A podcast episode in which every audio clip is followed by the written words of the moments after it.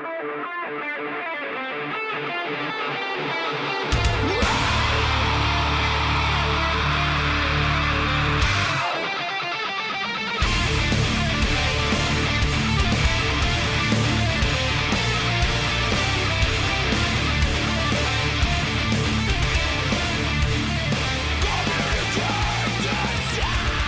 go. Today is Tuesday, December twelfth, twenty seventeen, and this is episode two hundred seven of the Defensive Security Podcast. My name is Jerry Bell, and joining me tonight, as always, is Mister Andrew Kellett.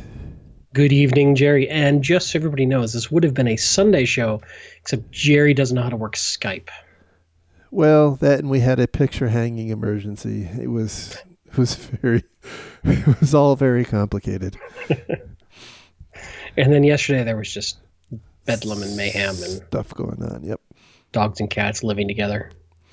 That's and and I, I was riveted by the Bitcoin minute by minute pricing. I couldn't I couldn't look away. so so uh, you, you know, are you a billionaire yet? Can can, I, can you write your own uh, Batman story? I wish I you know. There was a time when I was aware of Bitcoin very, very, very early on, and I just ignored it. I was like, eh. Same here. That's yep. neat. It's it, it reminded me of like when P G P came out. Played with it a few times. Went, yeah, that's neat. Right. And, I mean, I like the concept of Bitcoin. I like the concept of a non-government-owned currency. I like the decentralization of the blockchain. I, all the, you know, I was like, this is kind of cool. I can see how this is sort of like a libertarian-esque, you know, crypto-anarchist kind of vibe. Oh, look, squirrel. I, right, exactly, exactly. And uh, I mean, I remember when it was like uh, twenty-seven cents a Bitcoin. And I remember when somebody bought a pizza with a Bitcoin. It was the first thing I ever bought. I was like, uh, then then I got distracted. I looked back and it was one thousand dollars. Then I got distracted. I looked back and it was ten thousand dollars. Yep. And then it peaked at like seventeen or nineteen. And I was like, what just happened? Yeah, but you know what? Uh, People are mortgaging their houses now to buy Bitcoin. And that tells me that we're we're near the top. For for a while, I mean, but but anyway, I, it's not a finance I, show. You know, it's not a finance show. But I will tell you, I I have no idea how to value Bitcoin at all. Zero. Like I can look at stocks and bonds and and and all sorts of derivatives and all sorts of other financial instruments, and I have at least a, a working knowledge of how to value them. And I have zero clue how to figure out what, what a fair market value should be for Bitcoin. And so that's why I I, I I I can't play in it because I just I don't understand it well enough. And you know, I, I kudos to those who foresaw this and you know made made money. But I would just say be careful if, yeah. if you're thinking about getting in now. And I'm not your financial advisor. This advice does not constitute a any sort of financial or professional arrangement. However, you may want to take some profits if you. If right. you're gonna, but uh, anyway. Um, yeah, I know we're way off topic. So, so yeah. Speaking of that, the thoughts and opinions we express on the show are ours and do not represent those of our employers. Um, and by the way, a couple, just a couple of quick announcements. So, f- first up is. Uh, Hack in the Box. I know the past couple of years we've helped uh, Hack in the Box get their message out. Hack in the Box uh, Europe happens in April, so April ninth through thirteenth in Amsterdam. And uh, the, the uh, call for papers is open until the end of the year. Uh, you can get a ten percent discount by using the discount code Defensive Security. And uh, I actually am... trying to, to figure out how I can uh, um, work some some work trips so that I'll end up uh, in, in that area at that time. So oh, no, no no promises yet, but, um, look, you know. Look at you being fancy. I, I know, I know. I'm trying.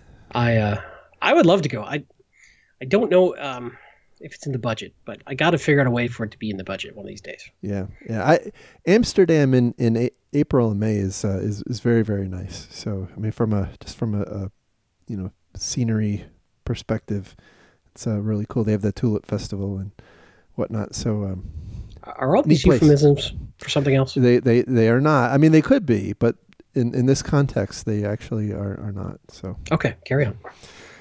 Anyhow, uh, and then uh, and then the, the other announcement is that we will be at the uh, Tactical Edge Conference in Bogota, Colombia. Indeed. In in March of next year. And did you finish your talk yet? Uh, no, no, that's it's coming up though. I mean, I, I'll have it. I've I've got it blocked off. I got some time blocked off during the holidays, so. That's okay. I, I don't. I don't mind done yet either. Yep. If I've got. For, I've got a good outline. If it weren't for the last minute, right? You, nothing would ever get done. So. I know what I want to say. I just don't know how to say it yet. So. So anyway, you. Uh, you can, if you are so inclined, come down to Bogota, see. Uh, see us and ha- hang out. I think uh, Martin Fisher and uh, Andy Ellis and a, a, a you know a bunch of other people who are way cooler than. Than I am will will be there. So anyhow, uh, getting into some hey oh, hey hey hey there's a discount code. Oh oh yeah, there is for for Hack in the Box. I, I gave the discount code. Did you? Oh, yep. I'm sorry. I was yep. Defensive Security, ten percent off. My bad. We'll just edit this part out so I don't look as dumb as I feel right now. It's all right. All right, carry on. All right, so uh, so jumping into some stories. First up, we have a story from C S O. Title is Three Common Cybersecurity Maturity Failings. This is a little departure from our normal coverage of uh, breaches and news and stuff like that. But I thought this one was was interesting because it hits a couple of hot buttons for me. Um, so so first one is that the focus on prevention is uh, one of the maturity failings. And And I and I thought it really interesting, and I, it, this is partly because I was in France a couple of weeks back. They they mentioned the uh, French Maginot line, and I and I got to wondering is if, if uh, there is a Godwin's law emerging for InfoSec, where you know the Maginot line is, is has to be brought up in in InfoSec conversations. Yeah, I think I think I should claim that. Oh, okay. The the the, the Kellett Kellett's law. I don't know. I'm just being silly. Um, yeah, well, we have had this discussion for years now. The firewall is dead, and we've lost the perimeter, and all that kind of jazz. But I think that the point one is is somewhat interesting in that if you're relying purely on prevention, purely on defense, and not doing anything beyond that, uh, you're not nearly as mature as you think you are in your organization, is what I take out of that. Yep. And I would agree. I would agree. And, you know, I, I, I think just to further that thought, I've often been of the opinion that the initial breach point is probably going to come through phishing or spear phishing or some sort of social engineering, and probably going to work for the initial uh, compromise against an individual. And there's probably not a lot you can do to stop that. What you can do is make it very difficult for them to go laterally after that and, and detect when they try. Yeah, th- there was a there was a really interesting paper someone had written, gosh, it's a year or two ago, and it was a, it was about uh, how defenders think in in terms of lists, and attackers think in terms of graphs, and and the the point was. That and, and it, to some extent it kind of goes back to the you know the, the the tired adage of you know attackers only have to be right once and defenders have to be right every time, and and, and there is a little bit of, of truth to that, because the whole point is in in an average organization there's a gigantic number of different ways in. I mean, you have external websites and you have. You know, you've got misconfigured things. You've got, you know, all of your employees susceptible to phishing. And by the way, they're susceptible at different, you know, different levels during different times of the day, different days of the week. And, you know, and you, and, you mean my once quarterly phishing test isn't. I, I know, it's crazy, right? It's crazy. Oh, man. Heresy. So, so it's, uh, you know, it's a, it, it's an interesting point that, you know, when when you think about it as an aggregate, it's really, really difficult to to imagine a situation where you've got, uh, you know, a set of defenses that, that really close all those those entry points. So you're you're you're forced into a a position of trying to quickly identify and eradicate, and and that kind of dovetails into their second one, which is um, you know an, antithetical to the point of um, not focusing st- strictly on uh, prevention, which you know by by definition says that you well you got to focus on detection, but they they point out that you know the second f- maturity failure is relying too much on technology. And and I think what they're really talking about is relying on, on technology to identify and alert you to attacks. And they, they point out that you know, the examples of Home Depot and Target, where you know we know in the aftermath that that the you know in, in both those cases there were events that, that highlighted what was going on, but they were just buried in the noise. Right. And we're not that good yet. We we can't do automatic perfect breach detection right. with, with technology. Right. Although I'm working on a blinky box, I could sell you. Yeah. And I, I think one, uh, to be, to be frank, one of the issues I, I think we have as an industry is, you know, when, when we when we read about Target and Home Depot and, and others, you know, we, we take a little, little bit of solace in saying, well, you know, the the data was there, right? It's just that Target didn't see it. They didn't, you know, their their stock was too busy, or they they, they were ignoring it or whatnot. And so, you know, we won't fall into that trap. And and I think the, the issue is that in most cases, these things tend to only be obvious in hindsight. And that, by the yeah. way, is the premise of the book, The Signal, Signal in, the, in the Noise. So if, you've, it, if you ever have a chance to read that, it's a good, good book. It's funny. It, it you know reminds me a little bit of what pilots do, which is we typically study crash reports. And we're typically looking for the root cause of the crash so that we don't repeat that. Mm-hmm. Like, oh, well, he, you know, he didn't plan his fuel well, or he flew into a cloud, or, you know, he, he didn't put oil in the engine. Well, I'll never do that. But it's that same kind of potential naive arrogance that gets people in trouble. Right.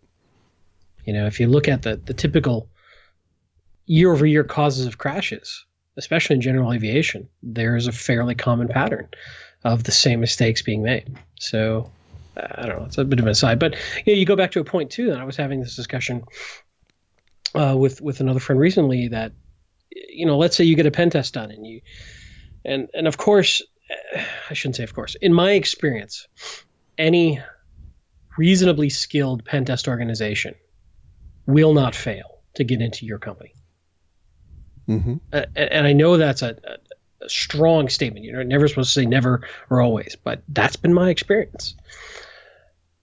How you react to those findings is interesting. I think a lot of people rush to plug the holes at a tactical level that were found by that pen test. But I often urge folks to say, well, wait a sec. Okay. Let's say, uh, you know, let's, let's, let's use Equifax. And let's say that was a pen test. And they got in through a Struts vulnerability. Okay, go patch Struts. We're good. No, you're not. The question should be, what process failing or people failing allowed that Struts vulnerability to exist in production? Yep, exactly. What is the cause behind the, what is the strategic issue behind the tactical issue? Okay, we're missing patches for this. Why are you missing patches? Uh, did did your vulnerability management tool not pick it up? Okay, why why is our process built around one vulnerability management tool?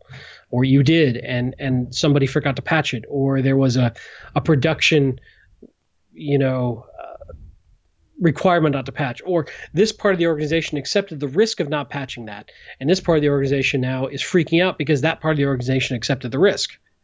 It gets very complicated in a hurry, but I urge folks when they get pen tests, don't look at just the vulnerabilities, but look at what are the situations or the circumstances, or the process or the culture or the people that led to that circumstance. Mm-hmm.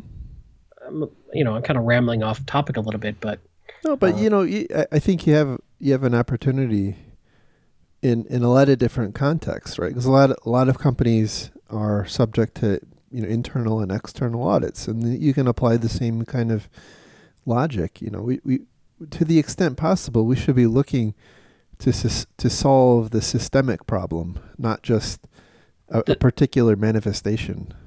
The flip side of that is when you have someone going, you need to be at one hundred percent patch rate. Oh, by the way, you've got one guy to do it. Yes. Right. Well, but so, but in that case, you you know that's that is the the systemic issue is you've got a disconnect in your ability to to patch. Right. Right. And and and so something has to give, right? Or or you, or you're just accepting things as they are, and you know, and like. But in any large organization, I see that disconnect all the time. Yes. That that the audit yes. team is demanding some sort of ninety-eighth percentile work that would take seven F T Es and you've got two. And some nobody wants to give. No nobody's moving on that. And so there's this constant feeling of failure and tension because you're being set up to fail in that circumstance. And and I, that is something that I think at a senior level has got to get fixed, because you have all these metrics that are getting built by whether they be third-party organizations, whether they be internal audit. Uh, maybe this is a big company problem mainly, but and then the reality of what it takes that does that is not understood, and it's it's a laudable goal to say, hey, we need to be all critical patches need to be applied within, you know. seventy-two hours, great. But that's a whole lot of infrastructure and people that needs to get built and automated for that to happen. Right. You know, it's easy to put that that goal out there or that re- requirement out there. It's very difficult to do it.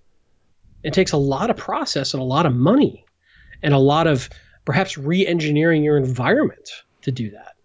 You can't just throw that mandate out there and say, yeah, good luck. Yeah, and it, you you hit on a I think you hit on an important point that if if that is an imperative goal, right, and and um, you know there's there's no wiggle room, right? It, you're you're absolutely right. It does require a fundamental rethink, and and and honestly, if you're a, if you're a new company or a small company with you know with with little I T or you're just starting out. These are simpler problems to solve when you when you have that requirement going in. But you know when you've got this monster S A P infrastructure or you know Oracle Financials or something like that, and and you're suddenly trying to you know apply really aggressive, nimble type patching, you know, and and you got an audit team saying, well, you know, look, you got Netflix over there; they can they can you know patch things many times per day. You know, why can't you do that here? And and the reason is it's not, it, it wasn't designed, it wasn't architected to do that. It's not that it couldn't be, but it wasn't. And so it takes an investment in in people and in tooling and, you know, system design and, and potentially business process, and not just I T process. It's a, it's a, it's a very large investment. And by the way, I I do think that I T and, and InfoSec is a little bit, InfoSec more so than I T, is is kind of chasing um, chasing the ball a little farther behind than we probably should be, because, you know, we I, I do think I T is in many respects, especially in, in the the whole, you know, cloud native type world, you know, we're we're not currently, I think, fully embracing, and you know, I'm sure some organizations out there are, right? But I, I, I think, given you know, given the direction that we're at, you know, we're, that we're headed in, and and you know, the need to patch much more quickly, and and all of these things, we we really ought to be embracing those, you know, some of these new paradigms, like, you know, DevOps and SecOps and, and cloud native, you know, much more aggressively than we currently are. And I, and I think security could be a driving force behind that. And I know it's a whole whole lot of buzzwords, and I'm sure I'll get some fun tweets in response. But, you know, I, I really do think that we, you know, your your point is valid. We can't continue doing things the way we are and have people beating us about the head because we're not going fast enough. Right. Something right. has to change, and it has to change fundamentally. Yeah. Yeah. I, I, I concur. I mean, that's, yeah. I mean, we're we're probably way off topic from this so, particular article, but that kind of uh, dovetails into uh, the th- to the third yeah. the third failing is uh, no management buy-in, and you know the the thing that th- this one kind of I won't say it upset me, right? But you know what is what is management buy-in? I mean, it, I think it's intuitive in in what that means, but but how you know how, how much management buy-in do you need? Well, this is such a slippery slope too. Because if you're a edge case ex- extremist, right? If you're more stuck on the secure at all cost and right. business comes second and you can't get what you want and because the business feels that what you want is too negatively impactful to actually being able to do business, then you're going to say you don't have enough management buy-in. Right. And so, so it's management buy-in from whose perspective? Right. But the flip side of that is you have realistic needs that realistically need to secure the company. And we still have a huge disconnect between how security teams look at things and communicate things and how experienced business leaders look at things and communicate things. We saw a great talk on this uh, you know, at uh, O'Reilly conference about how C I S Os and the boards don't communicate well with each other. Um, by, uh, oh, I'm suddenly blanking. Wade, Wade Baker, yep. Thank you, Wade Baker, yes. Oh, sorry, Wade. Uh, so this is a tough one. I, I I almost wonder if a prerequisite to buy-in is proper communication and proper understanding. Mm-hmm. Uh, but... I don't know. This is what, what was it about this that upset you? Or well, that got your so attention? so it, it it strikes me as part of, and, and I think you were starting to get there. Part of the issue of lack of management buy-in, I, I think, is often a, a, a miss in mutual understanding or, or expectations of, you know, what the business needs out of its I T and security teams, and so. You know, that the security team and the I T team may have, I mean, there could be three different views, right? I mean, I, IT, business, and InfoSec could have three different different views. But, you know, minimally, I think the what my concern is, and I've seen this happen a lot, right? And, and you know, there's there's books that have been written. I just finished reading the, the book, um, The Phoenix Project, right? And I, I was, uh, by the way, kind of going into its big detractor, still not a, you know, it's an interesting book, right? But one of the one of the points is, you know, the security person who who in the book was portrayed as a, um, uh, you know, a, a stereotypical security guy who who was overbearing and, you know, had unreasonable expectations and blah blah blah. Right. And and so you would say, well, he didn't have management buy-in, but he didn't have management buy-in for his view of how things were supposed to be done. Right. And and and and so, you know, the it's a it was a very contrived story. So it's fiction and, you know, take it take it for what it's worth. Um, you know, but over time in in the in the course of the book, they get to a, you know, a a A wait, better, wait, wait, wait. Are these spoilers? No. Well, they get they, they get to a better place, right? Which, you know, both addresses the security person's concerns and the and the business person's concerns, you know, and, and so they go into orchid farming. Yes, exactly. Exactly. Oh. They they completely exit I T and go into farming. So so anyway, um but the, the I, I think part of this is not just, man. I guess to, to cut to the chase, right? This isn't just a management problem where, you know, you don't, you, you've got manager, you got management who just don't get it. You know, they don't get I T. A lot of this comes down to having the right kind of leadership, understanding the business's priorities, and finding a way to most effectively, you know, mold I T and InfoSec in a way that supports the, you know, the, the operations of the business and, and not the other way around. So yeah, I, I, I would agree with that. It, it's not an easy problem to solve. No, but no. Um, I think we've all been in situations where we're recommending something or want to do something that we know would better secure the company, and we've been shot down.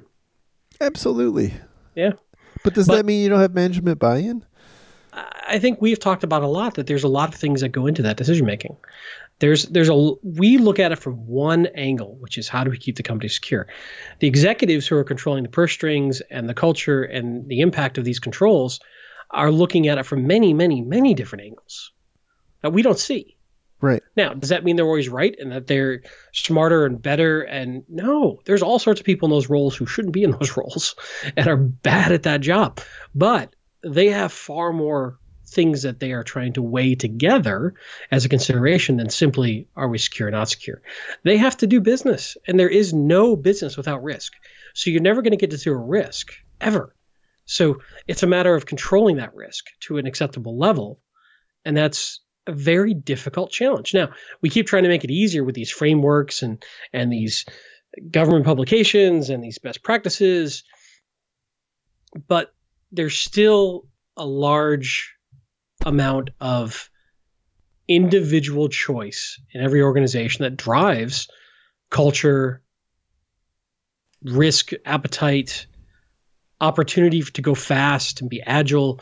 Uh, you know, there's there's a absolutely. lot that goes into this. Yep, absolutely. And, and and by the way, I I don't mean to say that, like, you know, that there aren't managers or, you know, business leaders who are unreasonable and and whatnot. I mean, I mean look I, at you. Yeah, yeah. Well, the, so, so there. I mean, there certainly are, and and kind of like our in our last discussion, we talked a lot about ethics. You know, it, at the end of the day, you've got to you've got to do things that you're you know you're comfortable doing, but you know, I, I think as a as an industry, we've got a lot of room to grow from a business perspective, and in in figuring out how to talk in business terms and making sure that we are you know we, we are doing things that matter to the business in a way that's most efficient, rather than just, you know the simplest for us, or or the way we're accustomed to doing it, rather than looking for you know new you know radically different ways of of doing things. So, and, and by the way, we'll, we'll, we'll this is going to kind of come back up in a couple of the stories today. So, if we ever get to any other stories, fair enough, fair enough. So, speaking of that, um, uh, the next story comes from Troy Hunt's blog, and for for those who don't know, Troy Hunt is the, the person who runs uh, Have I Been Pwned? And and so he um, he collects dumps of, of stolen credentials from, from different sites. And, and um, over time, that's kind of evolved into a service where you can you can register your email address, and anytime a, you know, a system or a service gets breached where your your credentials were part of that, you'll you'll get notified. And so it's a you know pretty cool thing. But um, he in this particular blog post is talking about some interesting discussions about uh, you know, amongst members of the U K Parliament. So the title is here is Trouble with Politicians Sharing Passwords. Oh, this one's just chock full of fun. Yeah. So, so this all started with a a lady named uh, Nadine. Uh, what was it? Na- Nadine Dorries, if I'm if I'm not mistaken. Yeah, Nadine Dorries, who is a member of Parliament. Technically, this started with somebody else. Well, I know, but Nadine Dorries started the Twitter okay, mess. Fair enough. Right. Okay. And, and, carry on. And so so. Nadine was trying to defend another, and this is where you were going, right?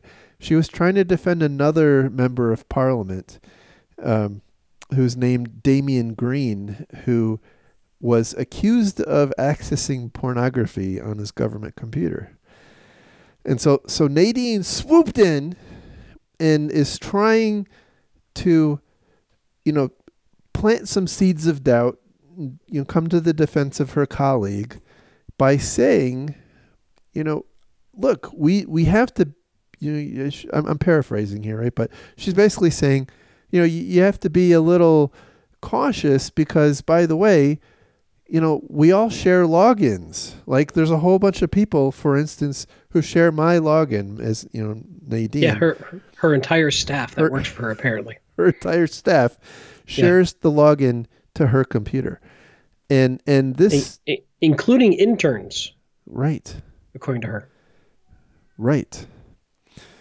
Uh, so, so anyhow, um, this this spun up a chain, a, a, a what I'll call ridiculous chain of, of uh, email, or I should say not emails, tweets from other members of Parliament and, you know, other... Um, Yeah, I think I think there was a, a couple of um, reporters in there too. I think one of them was a B B C reporter.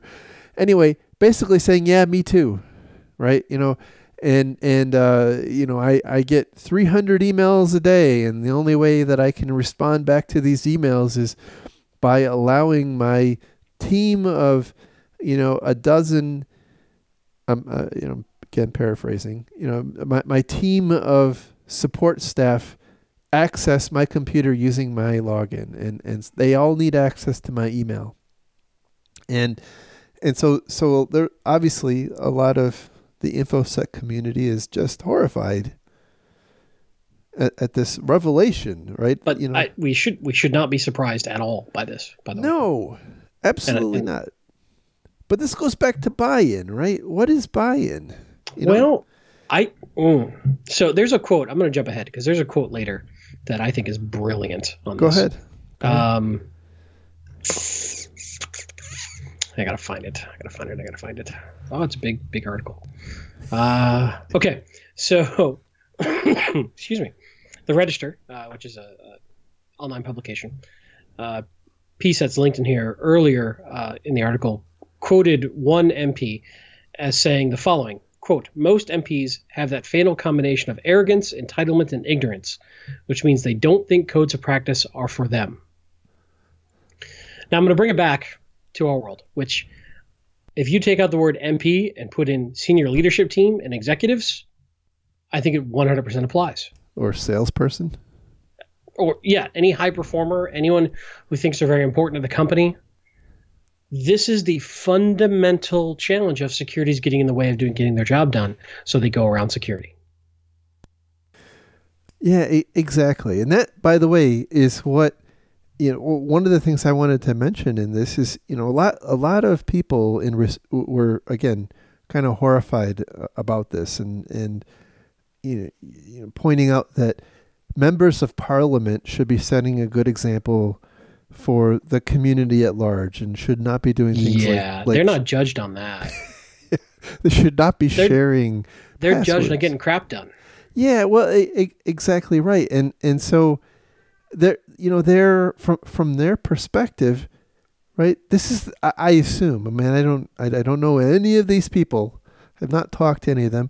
But the fact that there's a whole line of of them who are all saying the same things tells me that nobody's provided any alternative solution. Nobody has enabled them to do this, you know, quote, the right way. Correct. And so so they've gone off and found a way to do their job in the only way they know how.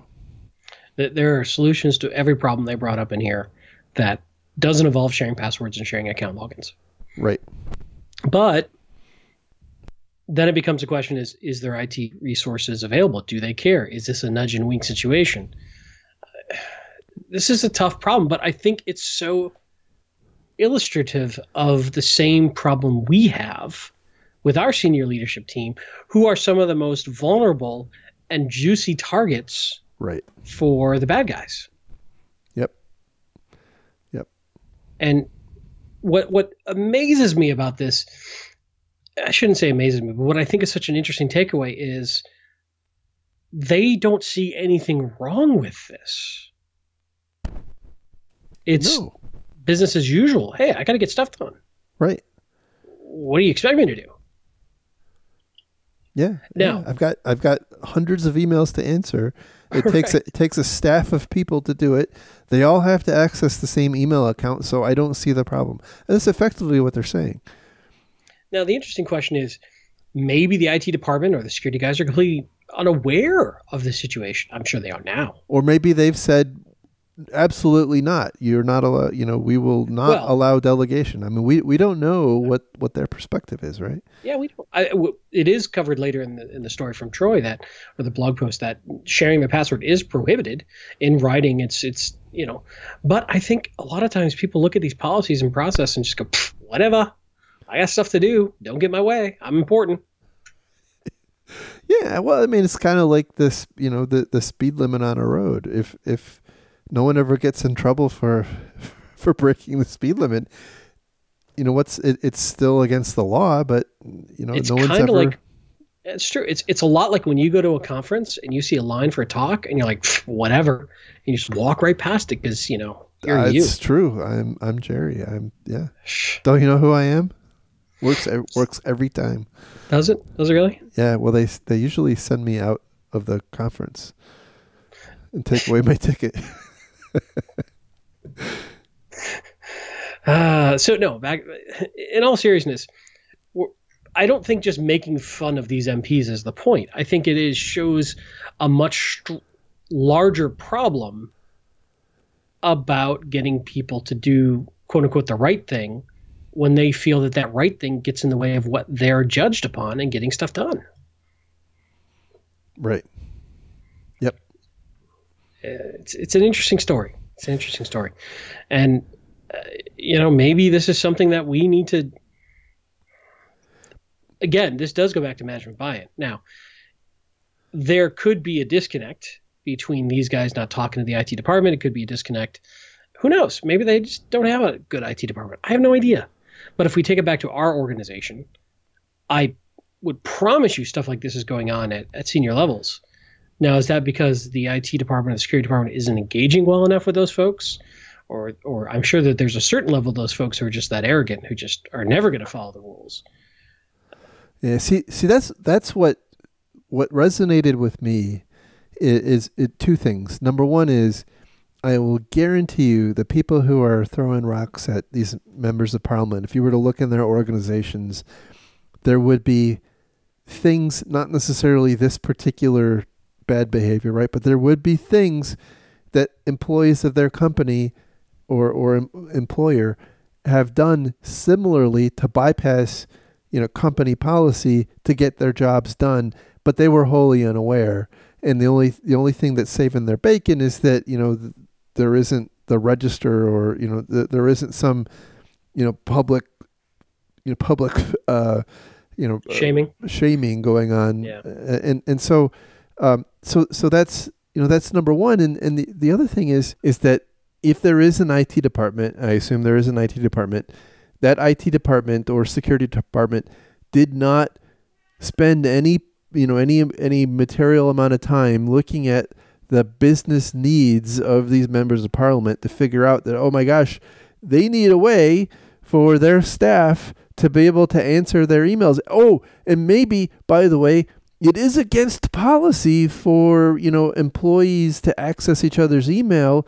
And so, so maybe they need a different solution. Like maybe it should be a, you know, the, the, the member of parliament's email address should be some kind of functional I D rather than their personal email address. I mean, like, it, it's clear to me this hasn't been thought out. It's just kind of organically grown by, you know, the, the people who are just trying to do their jobs rather yeah. than somebody thinking through. And you know, this risk has been normalized over the years. Yes, exactly. Yeah. And yeah. now, and now you got, I mean, now it's, it's so ingrained in the culture that members of parliament are very, you know, cavalier about publicly saying, well, God, I mean, we all do this. Like, what are right. you talking about? Yep. And, and you know, th- that is not where you want to be, because, I mean, once once you get that kind of culture, it's really hard to unring the bell. And we in security look like, you know, paranoid freaks. Yes. Yes. I mean, we are. We, but that doesn't mean we want to look like it all the time. We, we are. Um, anyway, so so moving on to our next story. Uh, this one comes from from Krebs on Security. I haven't talked about Krebs in a long time, but um, title here's here is uh, Fishers are upping yeah, their well, game. He hasn't talked about us in a long time. Well, either. That's true. Fishers are upping their game. So should you. I've actually had a few people hit me up on on Twitter and in uh, direct messages saying that that I should talk about the forthcoming uh, Let's Encrypt wildcard certificates. So for, for those of you who who don't know, Let's Encrypt is, you know, kind of uh, within the span of several months become the number one far and away leader in, in uh, the certificate authority space. And to the point where I'm not sure as certificate authorities as an industry is a is a going concern anymore. Like, it seems like it's just gone. But anyway, um, Up up until now, if you wanted a wildcard certificate, your only option was to go buy one. But now, Let's Encrypt, I think, starting pilot in January and in production, I think in March, you're going to be able to get wildcard certificates for free. So what exactly does a wildcard certificate do for you?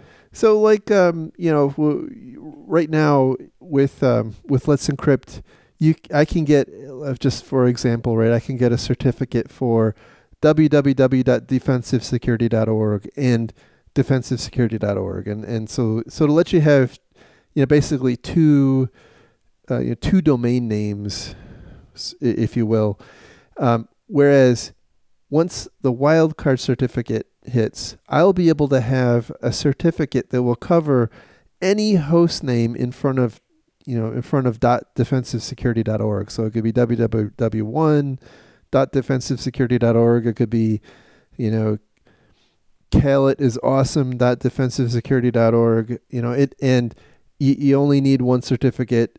What what comes first is now, you know, irrelevant, and that is interesting from the the perspective of creating dynamic sites, and and oftentimes, you know, phishing sites We'll we'll use custom created or custom constructed, um, you know, domains, and because you can you, you can, you know, infer certain you can you can pass data based on, you know, the the, the U R L that someone clicks on, right? So right. so there's there's there's some legitimate and maybe not legitimate needs for it, but the the point in this particular article here is that, you know, number one, most people believe that websites that that have the, you know, the green lock are secure and trusted. And and so that's, you know, that's kind of the background that we're we're living in, and we're moving in a in a direction where more and more of the internet is encrypted, so it's it's kind of becoming de facto more trustworthy. They point out that uh, according to Firefox, last year, at the end of two thousand sixteen, forty-five percent of websites had or were using S S L. This year, it's sixty-five percent. And with some of the changes, like with Google penalizing non-S S L sites or non-T L S sites, we know that that's going to keep, you know, that's going to keep moving up the, the the chart. What we're what we're seeing is, um, in the past, phishing, you know, fishers, people who were who were running phishing campaigns, would often compromise legitimate websites, and and one of the reasons they would do that is because, you know, they those legitimate websites often had, um, you know, their own S S L certificate. It'll always be S S L to me. Just so, so you're all gonna have to get over it, right? It's it's just the way it is, even though it's get off my lawn. Get off my lawn. That's right. So, um, so man, yells at cloud. That's right.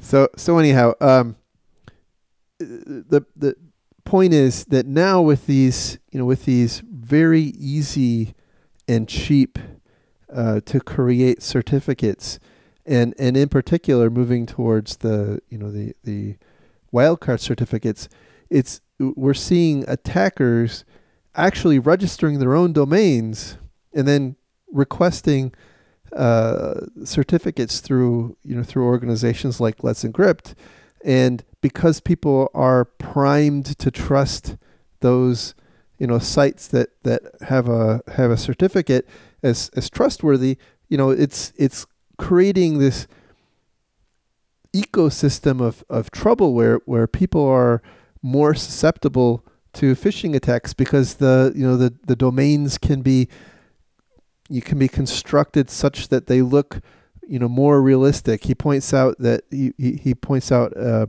a case of Bank of America, right? He he he has uh, bank of america dot com and then a whole bunch of garbage and then you know a, a, a clearly a phishing type U R L.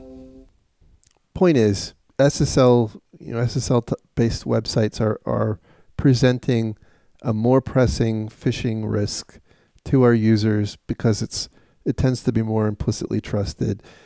Uh, that in turn requires us as defenders to change our tactics, right? We need to we need to change our um, you know our awareness campaigns. We need to be real. You know we we need to realize that uh, more of the traffic that will be carrying you know let's say malicious payloads are going to be encrypted, blind potentially blinding us. And, and some of our sensors, our D L P sensors or our, our intrusion detection sensors from from that kind of traffic. And and so we have to be cognizant of the you know the very rapidly changing ecosystem that these kinds of attacks are working on. And the other thing he brings up is that there's also a, a, a paradigm shift underway where previously the the you know the, the phishers were were trying to present a victim with, let's say, a login page for, you know, iCloud or your bank or or some other uh, some other service to steal that user I D, and and Brian in this article points out that, um, you know, that the shift is moving more towards uh, dropping password stealers on a laptop or, or on a, on a computer to steal, you know, more. Or maybe all of the victim's passwords rather than just the one. Right. And so that's another important shift that, that he points out here. So, you know, I guess point is, right, th- this is a very rapidly changing world. And as defenders, we need to be aware that the shifts are happening and, and adjust accordingly. I think you covered it very well. I don't, I don't have much to add that you didn't hit. Uh, the one thing I would say is that I see that the advice we gave our users is now rapidly aging out. Yes. Right? Be careful what you what you uh, and, tell them, right?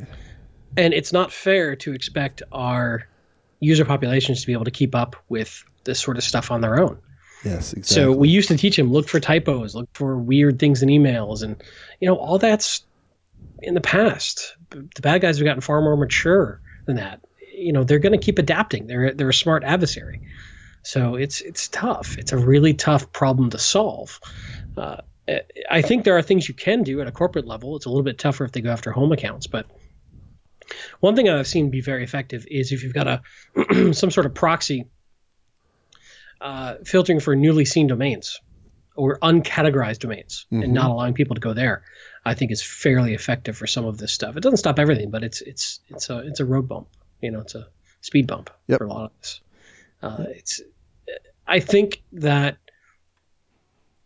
going back, kind of, contrary to our first story, I do think that there are some more technical innovations and issues we can we can put around this technical controls to slow slow down and make it tougher. But it's it's constantly evolving, and I think it's I think it's a good article to to look at in depth as these things are changing and update our awareness and, and mindset. Yeah. D- definitely so.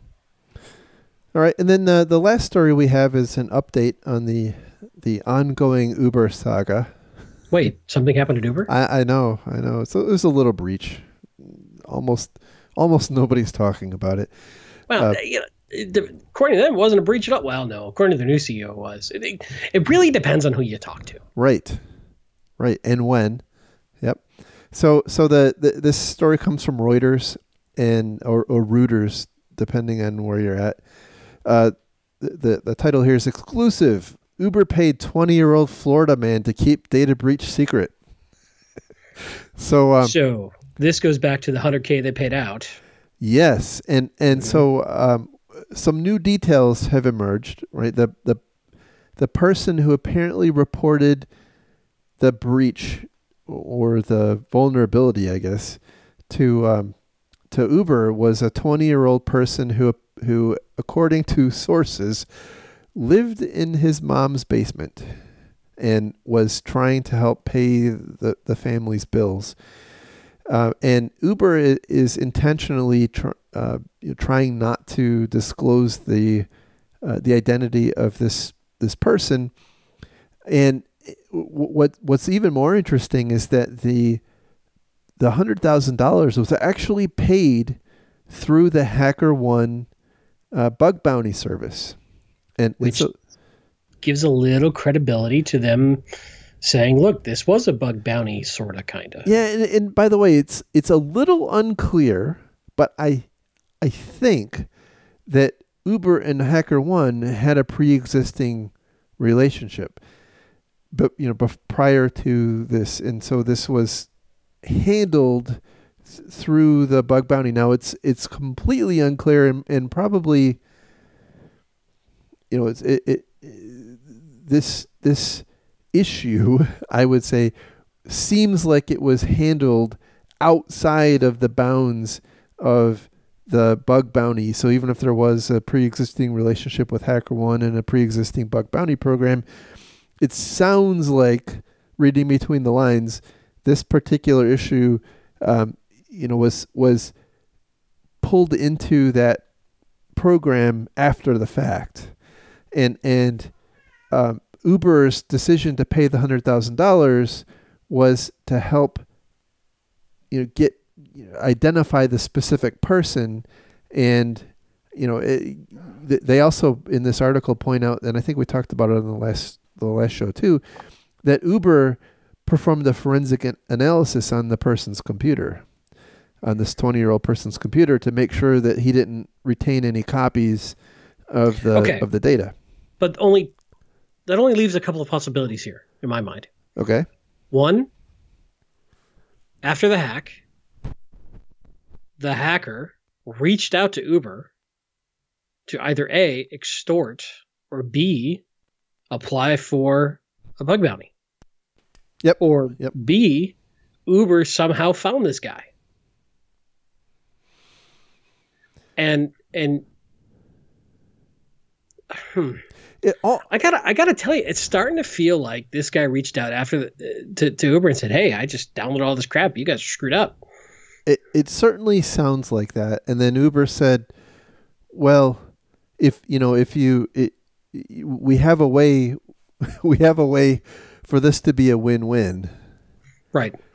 Right. And I, believe me, I have no love for Uber. I'm not trying to defend Uber. I'm just, I'm thinking about if this were truly a malicious third-party hacker. How did they get in contact with him? How did how did they? No, it's it it's it seems pretty clear. All all of the reporting up to date has indicated that the you know the twenty-year-old hacker, or who we now know as a twenty-year-old hacker in Florida, uh, reached out to Uber. So we, we know that we, you know unless the reporting is incorrect, we know that the contact was initiated by that person. But what's not clear is whether whether that was done through the bug bounty program or not. It's it's it certainly seems like not, uh, but you know the the bug bounty program was was apparently used to give it to some legitimacy and and, and probably also to obscure specifically who you know who was. Uh, well, I mean, I gotta tell you, I can kind of see how this went down from Uber's perspective. Yeah, somebody found this massive breach. They reached out and they rewarded them for it, and it kept it off the off the wire. Yeah, but I, I, I think that I think where Uber and, and I completely agree. I mean, I think Uber seemed to act in a reasonably up to a, a point, right? I mean, I think that they're they you know, they they identified, they, they took steps to identify the specific person. They took steps to make sure the person had, you know, had destroyed the data. I think where they messed up is that they probably still had an obligation to disclose the breach, because that, you know, it wasn't a it wasn't a case where this per, this person was an authorized, you know, he he was never the, the person wasn't authorized to access that data at the time he had accessed it. And so it was a data breach. I mean, I don't I don't know of any, I'm not a lawyer, right? But I don't know of any data breach laws that, you know, that that would allow you after the fact to go and, and allow the, you know, the, there to be an N D A. So so I so I think that's where Uber, I think that's where Uber jumped the tracks. I mean, up to that point, it seemed like, eh, it's all right. I think where they screwed up was not in, in not disclosing the breach. Yeah, yeah. It, it's interesting. This this this story seems to evolve rapidly as more and more information keeps coming out. Yeah, and it's it certainly sounds like we're going to be hearing more out of this story for for, for some time to come. And by the way, there there are there, there there's been some, you know, commentary from people in the bug bounty ecosystem, and they, they point out that, you know, it's really out of the ordinary to see a hundred thousand dollar bounty like that. So, you know, they, they, they pointed out that eh, yeah, but we've seen that before. We we've seen we've seen Facebook pay off huge bounties, we've seen Microsoft pay off huge bounties. I think I feel like that article really stretched to make it seem extraordinary. Yeah. Yeah. I mean I, I, I do think that, you know, again, Uber was uh, you, you, you, look, it You know, somebody somebody would have to pay me a lot of money to let for me to let them perform a forensic analysis on my computer voluntarily, how about, right? How about when you're twenty and you're P O and you live in Florida? Well, no, I and, and I think that's the point, right? Is right. is you know, Uber from Uber's perspective, they needed to make it worth the while, right? They needed to make sure that the guy signed an N D A. Which probably, by the way, not, not only covered him not dis- further disclosing the data that he stole, but also not dis- you know not talking about or discussing the, the event, but then also allowing them to to analyze his computer, and who knows what other, you know, baggage went along with it. So it had to be enough money, you know, to to, to make it worth that person's while. And and so I suspect that's where yeah, that's, that's why it's a hundred thousand bucks. So anyway, I, I you know look, Uber messed up, right? And and again, I think where they messed up, to me, seems to be becoming more clear. You know, other than the fact that they they left um, you know they left some uh, apparently A P I keys in their GitHub code. Well, I, I will tell you, I don't. I don't think it's as bad as the original press made it out to be, that they got hacked and they hit and they hid it. They covered it up. I I can see some of their twisted logic here, that it's a series of bad decisions. Yeah. That that are that are easy to armchair quarterback in hindsight. Yeah. Uh, mm. You know, and, and I I would like to say that I would not make that decision if it were me, right? But but again, well, you, we no, talked about just- this. You would just kill the guy. You know. Serve him to your llamas. Dead man or, tell no, tell no tales, right? Um, but no, I, I, I think. I mean, one I of don't the, do this show because I want to. You're holding my entire family captive. Uh, and and you will continue. That's right. To do the show, if you ever want to see them again. Oh, it's been eight years. I kind of, you know, I've moved on. Really. I mean, oh, so so I've got to find a new stick now, huh? um, anyway. Now, now you can threaten to return them. Or if I stop them. That's right. I'm a terrible man. Go on. That's right. Um, so, so I, I, you know, I, I guess one of the one of the, the the complicating factors is that, you know, as we talked about on the last show, one of the people that was was put into the airlock was was a legal, you know, was a, a, a lawyer, right? And so, I, you know, m- maybe they got bad legal advice, you know, and, and so so maybe all the way through it made complete sense to the people who were engaged. You know, they they, they thought they had a, you know, a way to to make sure the data didn't get disclosed. They you know they had a they had made sure that the data w- that was stolen was was removed, and no copies were going to be disclosed, and, and they had a signed agreement with the person who did it that, you know, they he wouldn't even breathe a peep of it, and maybe they had a an, an internal lawyer saying, "Yep, you've covered all the bases." I mean, I don't know if that's what, what happened, but I mean, it's not hard to it's not hard to see if you've got a lawyer telling you that that makes sense. You it, know, it's also a fairly fresh area of law. It, it is, it definitely is.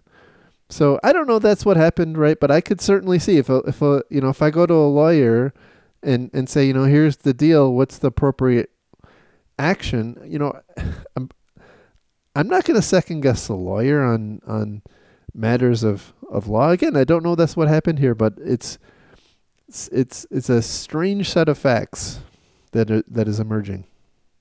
Agreed. So anyway, I am almost positive we're going to hear more about about Uber because um and, and and you know, again, as we talked about, I think part of it is because they've pissed off so many people, both inside and outside the company. Sure, they have no goodwill left.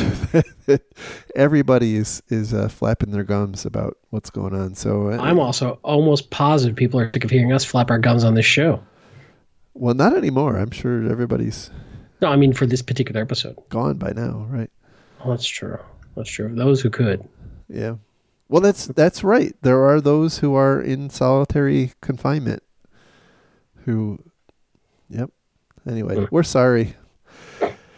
And, uh, you know, speaking of that, we, thank you very much for listening. That's the show for today.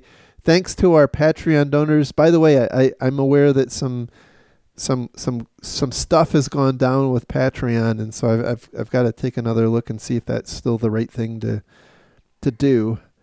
Because I know we, we have a lot of people who are um, who are small donors, so, you know, or Not, I didn't say that well, right? Who donate.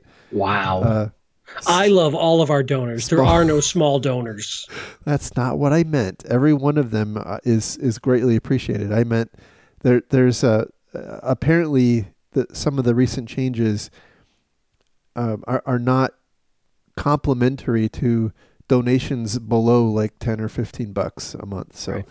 I, I've got to go and, and see and, you know, maybe there's a better... And it's, and it's weird way. Too, right? Because the donor has to pay that fee. The, the donee can't pay it somehow. It's It, it seems very odd. It's, it is strange. So anyhow, yeah. um, I just haven't had a chance to, to take a look at that and find a uh, you know find a, an alternative. But uh, for those, by the way, sincerely, for those who have donated, you know, it's it's not it's not expected, but it is appreciated. Thank you very much. It, it does you know help pay the bills and whatnot. Absolutely. So, yeah, you guys are awesome.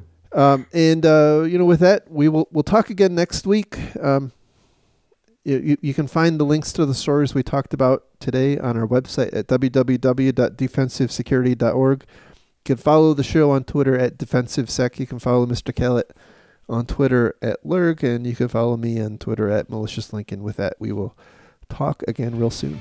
Have a great week, everybody. Bye-bye. Bye.